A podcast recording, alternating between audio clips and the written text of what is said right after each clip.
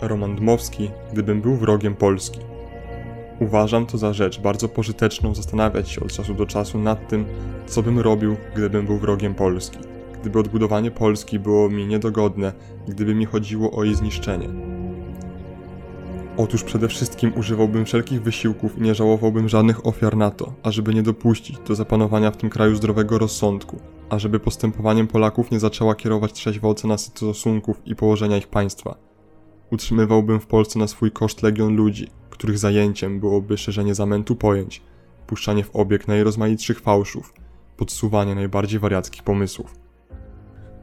Ilekroć bym zauważył, że Polacy zaczynają widzieć jasno swe położenie i wchodzić na drogę do naprawy stosunków i do wzmocnienia państwa, natychmiast bym zrobił wszystko, żeby odwrócić ich uwagę w inną stronę, wysunąć im przed oczy jakieś nowe idee, nowe plany, wytworzyć jakiś nowy ruch, w którym by rodząca się myśl zdrowa utonęła.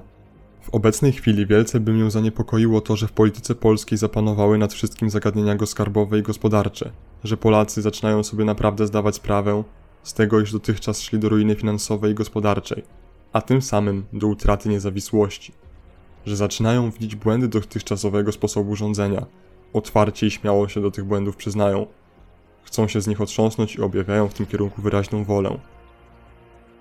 Uważałbym za rzecz bardzo niepomyślną fakt, że po dymisji Grabskiego Sejm zdobył się, acz trudem, na utworzenie rządu koalicyjnego, w którym stronnictwa, bardzo dalekie od siebie w swych programach, postanowiły współdziałać w doprowadzeniu budżetu państwa do równowagi i w ratowaniu kraju od podpadnięcia w ostatnią nędzę. I wcale by mnie nie cieszyło, że nowy minister skarbu tak daleko poszedł w swej otwartości, odsłaniając niebezpieczne położenie państwa i wskazując potrzeby zmniejszenia jego rozchodów o tak olbrzymią sumę. Czułbym, że mię spotyka największy zawód, mianowicie, że zawodzę na Sejmie, na który liczyłem z całą pewnością, że nigdy nie dopuści do ustanowienia gospodarki państwowej, Czułbym, że mię spotyka największy zawód, mianowicie, że się zawodzę na Sejmie, na który liczyłem z całą pewnością, że nigdy nie dopuści do uzdrowienia gospodarki państwowej, że każdy wysiłek w tym kierunku unicestwi. I zacząłbym się zastanawiać, czy te słabe początki nie rozwiną się w coś mocniejszego, czy te objawy otrzeźwienia, postępu pojęć i poczucia odpowiedzialności za losy kraju nie staną się wyraźniejszymi, i czy Polska nie zaczyna istotnie wchodzić na drogę naprawy. Uważałbym to za rzecz tym bardziej niepożądaną że obecnie stan finansowy i gospodarczy państw europejskich w ogóle psuje się, że rządy i parlamenty coraz mniej wykazują zdolności zaradzania złemu i że, gdyby Polska zdobyła się na wysiłek i gospodarkę swą jako taką uporządkowała, mogłoby to utrwalić jej pozycję w Europie i nawet uczynić ją wcale mocną. Postanowiłbym temu zapobiec za wszelką cenę, ale jak? Przede wszystkim Rozwinąłbym swoimi środkami i przez swoich agentów agitację w Polsce, odwracającą uwagę społeczeństwa od spraw gospodarczych i skarbowych. Nie to jest nieszczęściem Polski, że za mało wytwarza, za wiele spożywa, że skarb państwa ma za małe dochody, a większych mieć nie może, bo z ubogiego społeczeństwa więcej nie wyciśnie, a za wielkie wydatki, że i obywatel kraju, i państwo samo jest obdzierane przez niecną spekulację. Dziś głównym nieszczęściem jest zły ustrój polityczny państwa – ten ustrój trzeba przede wszystkim zmienić, rzucić wszystko, a tym się zająć. I tu bym radykalnie zmienił swoje dotychczasowe stanowisko. Gdy dawniej byłem za tym, że Polska miała najbardziej demokratyczną konstytucję w Europie, gdym starał się, ażeby miał w niej wszechwładzę Sejm, który jak spodziewałem się nigdy nie pozwoli na utworzenie rządu kierującego się zdrowym rozsądkiem, prowadzącego rozumną gospodarkę państwową. Dziś widząc w tym Sejmie pierwsze objawy, świadczące, że ludzie się czegoś nauczyli, że zaczynają zdawać sobie sprawę z położenia kraju, z twardej rzeczywistości, że zaczynają nieśmiało wstępować na drogę, na której jedynie można stworzyć trwałe podstawy bytu państwowego. Dziś, powiadam, stałbym się bezwzględnym przeciwnikiem konstytucji demokratycznej Sejmu. Dziś zacząłbym głosić potrzebę zamachu stanu, dyktatury, czy nawet autokratycznej monarchii. A gdyby mi się jeszcze udało znaleźć jakiegoś militarystę, śniącego o czynach wojennych i czekającego na sposobność wpakowania Polski w jakąś awanturę, na przykład wojnę z Sowietami, obsypałbym go złotem. I wszelkimi środkami pomógłbym mu do pokierowania polityką polską według swej woli. Wtedy już byłbym pewny, że wszystko będzie dobrze. Na to wszystko, gdybym był wrogiem Polski, nie żałowałbym wysiłków ani ofiar. Co prawda wrogowie Polski, bliżsi i dalsi, tyle mają kłopotów dzisiaj u siebie w domu, te kłopoty tak z dnia na dzień rosną, Złoto, które jeszcze posiadają, tak szybko topnieje, że za wiele myśli nie mogą Polsce poświęcać i nie mogą się zdobywać na zbyt wielkie ofiary dla doprowadzenia jej do ostatecznej zguby. Na szczęście dla nich w samej Polsce istnieje sporo ludzi, którzy starają się za nich robotę robić. Zdarza się to czasami w życiu, że jakiś biedak, nic nie posiadający i ciężko walczący z twardymi warunkami bytu, naraz nieoczekiwanie dostaje wielki spadek, że zaś nigdy większej ilości pieniędzy nie widział, większymi sumami nie operował, wobec tego majątku, który mu spadł bez żadnego z jego strony wysiłku, doznaje zawrotu głowy. Wydaje mu się on czymś nieskończenie wyczerpalnym.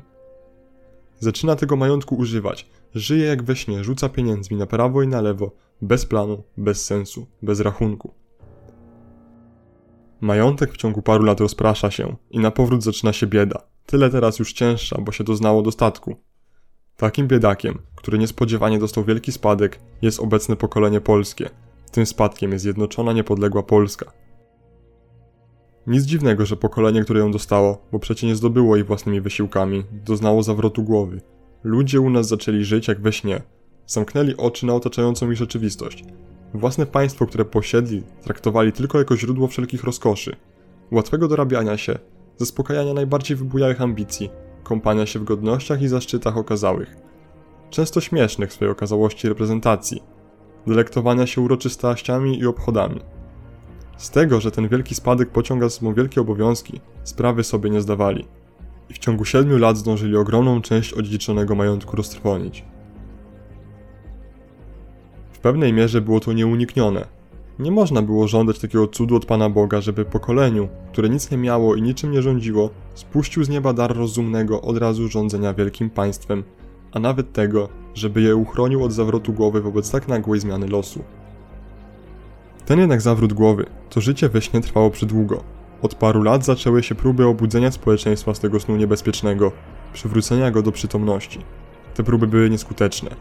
Budzić się zaczęli dopiero pod wpływem przykrych odczuć rzeczywistości. To rozkoszne łoże, na którym śnili swoje sny o władzy, zaszczytach, fortunach itd., zaczęło się robić coraz twardszym. Przewracanie się z boku na bok nic nie pomaga. I oto dziś zaczyna się przebudzenie. Ludzie zaczynają myśleć i przytomnie postępować. Zaczynają rozumieć, iż na to, żeby żyć dalej, żeby istnieć, trzeba wielkiego, nieustannego wysiłku. Ale są dwa gatunki ludzi, którzy z łożem snów rozkosznych rozstać się nie chcą. Jedni zawsze stali z dala od życia, od jego potrzeb i konieczności. Dla nich rozumienie rzeczywistości zawsze było niedostępne. Przed Wielką Wojną i w czasie tej wojny postępowali jak nieprzytomni, upojeni haszyszem rozmaitych fikcji o świecie, o własnym kraju i o samych sobie. Inni odczuwają silnie dzisiejszą rzeczywistość. Twardość łoża, na którym dotychczas spoczywali, dokucza im mocno, ale wstrętna im jest myśl o długich wysiłkach i ofiarach na rzecz stopniowej naprawy. Ci pocieszają się, że im ktoś łoże prześciele, że za nich zrobi robotę dyktator czy król, a im pozwoli spoczywać. Ostatni to często ludzie nie tylko najlepszych chęci, ale dostępni do logiki, dlatego chciałbym i z nimi na tym miejscu pogadać.